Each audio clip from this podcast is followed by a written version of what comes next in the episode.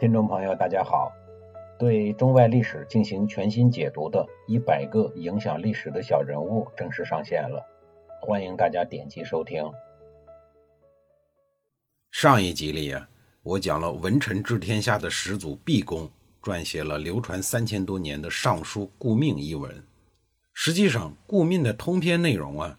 就是讲述周成王驾崩以后举行隆重丧礼场所的富丽琳琅、庄严肃穆，以及种种的布置、陈设等等，还包括周康王继位典礼时各个礼节。如果用现代人的眼光来看呀，其实就是记了一个流水账而已。那么这个流水账记得有多细呢？可以说是细致绵密。如果一路读下去呀，它仿佛就是一篇电影脚本。也正是因为这样的叙述风格，让近代享有国际声誉的著名学者王国维在《周书顾命考》中做出了这样的评价：“古礼经记一，后世得考周氏一代之古典者，为此篇而已。”王国维先生说的是啊，只有通过这篇文章，才可以窥见周王室的礼仪之美。从内容上来讲，顾命主要叙述的就是周成王死亡、太子姬昭继位王位的过程。如果按照古文风格来简写，六个字就够了：成王崩，康王立。但是顾命却对这个过程进行了详尽的描绘。由于毕公写的太详细了，我的普通话又很不标准，没办法通篇给大家讲一遍。再说了，晦涩难懂的古文，大家也未必爱听。我在这里呀，就说举办这两个大型活动一共使用了多少器物，你们去自我推断有多细吧。人物及流程我就不说了。phủ 文的屏风带有黑白相间的丝质的双层的竹席，绘着云雾花边的双层碗席，宝刀、赤刀、大训、彩色的玉、月玉、仪玉、天球、舞衣、花贝壳、歌。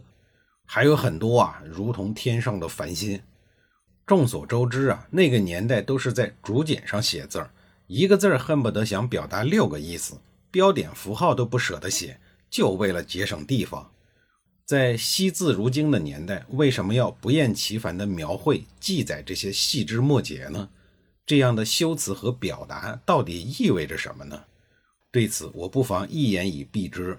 就是为了给继任的周康王寻求政治上的合法性，这些繁琐的器物、仪式、过程，共同承担着一个至关重要的政治功能，那就是证明。要实现证明的目标，就必须为太子的继位找到可靠的依据。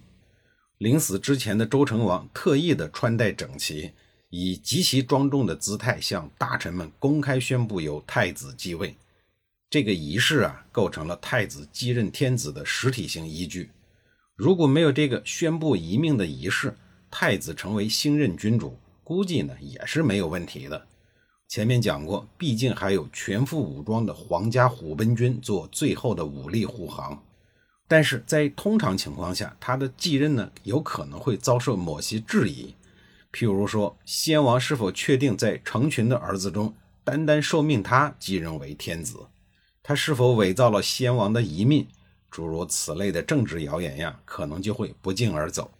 所以，如果先王在临死之前公开的宣布遗命，就可以让所有的大臣都来见证先王的真实意图，这也有助于维护事先选定的继任者的政治利益。而且，这种由先王自己公布遗命的仪式，还有一个潜在的政治功能，就是保证最高权力的平稳过渡。防止因为政治猜忌而带来的政治动荡。试想一下，君主在临死之前如果没有对接班人做出明确的、公开的安排，那么就有可能会引发两方或者多方政治势力之间的相互残杀。这对于整个执政集团来说，自然是一场灾难。因此，在后任君主由前任君主指定的政治体制下，前任君主承担的一个政治责任，就是公开的、明确的指定出后任君主的人选。从这个角度来看，周成王公开宣布由太子继任，其实是在履行自己应该承担的最后一个政治责任。周康王顺利执政后的第十二年，又命令毕公分出成州的一部分民众，把他们迁到成州的东郊居住，作为成州的平藩，用于拱卫京畿重地。同时期，毕公写下了《毕命》一文。毕公文治的策略，使得周王朝的经济文化有了较大的发展。由于历史的变迁，毕公早已远离人们的视线。在中国漫长悠久的历史长河中，名流辈出，灿若星河。毕公呢，恰如一颗流星，一闪而过。现代社会虽然已经很少有人能知道并想起这个人，但毕公已然留下了足够的印记。即便我们不刻意的去记录他的生平事迹，不专门去缅怀和铭记他，他的精神依然会绵延不绝，传之久远。说完了毕公，我们再来说一说周康王。作为成康之治的代言人，周康王这个时候距离建国已经到了第三代，国力是十分的雄厚，家底也很殷实。周王朝已经成长为一个祥和平安的东方巨人。然而啊，围绕在周王朝周边的少数民族，能让你一直享受太平吗？答案是否定的。上古时代呀，国家部落之间混战不断，归根结底呢，就是抢资源。换句话说，都是钱闹的。华夏民族有几千年的历史，就有被少数民族侵扰几千年的历史，几乎从来没有间断过。这次前来侵略大周王朝的少数民族叫鬼方，又叫赤狄，他们来自西北荒漠。这一阶段正是周朝昂扬向上的阶段，兵强马壮。你不来骚扰我，我还想找个理由欺负欺负你呢，替祖辈报仇。你竟然主动上门，这不是自讨苦吃吗？况且，在周康王的身边，除了有几名举足轻重的开国元老，还有一帮后起之秀，老中青各级人才各自发挥自身的优势，使得整个周朝的人才结构完善得很。本身周康王继承了他爷爷周武王和父亲周成王的国策，兢兢业业，勤于政务，五大封侯披荆斩棘，开疆拓土，为西周的稳定奠定了基础。可相比自己的爷爷和父亲，周康王似乎并没有做出什么惊世骇俗的功绩。任期内如果没有一些拿得出手的政绩，似乎又说不过去。借着这次机会，周康王决定认真的花点心思教训一下鬼方人。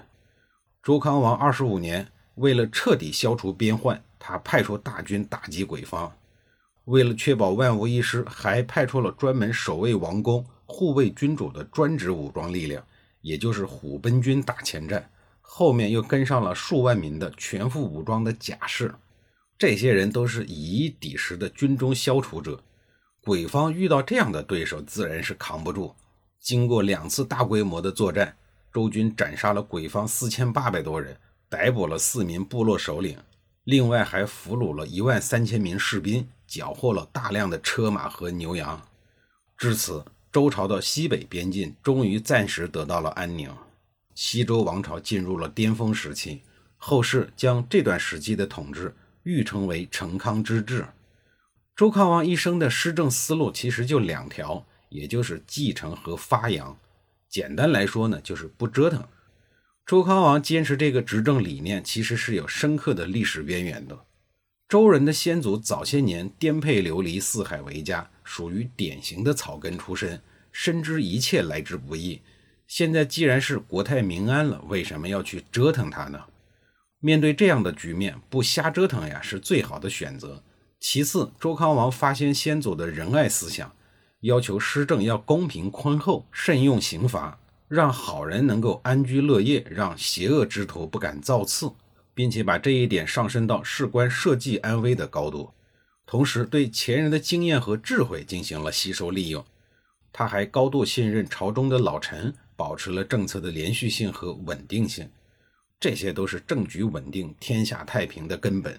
司马迁在《史记》里感慨地写道：“故成康之际，天下安宁，行错四十余年不用。”意思是说呀，这天下太好了，以至于在长达四十年的时间里，连一个犯错、犯法的人都没有。这是对成康之治的积极肯定，虽然有些夸张啊，但行错四十余年不用，反映了周公明德慎法的礼制和德政在周朝的重要地位。礼制的严格贯彻，保证了周朝的正常运营。那么，在下一集里，我将给您讲述在礼制制度的影响下产生的封建社会为什么封了一朝便不再见。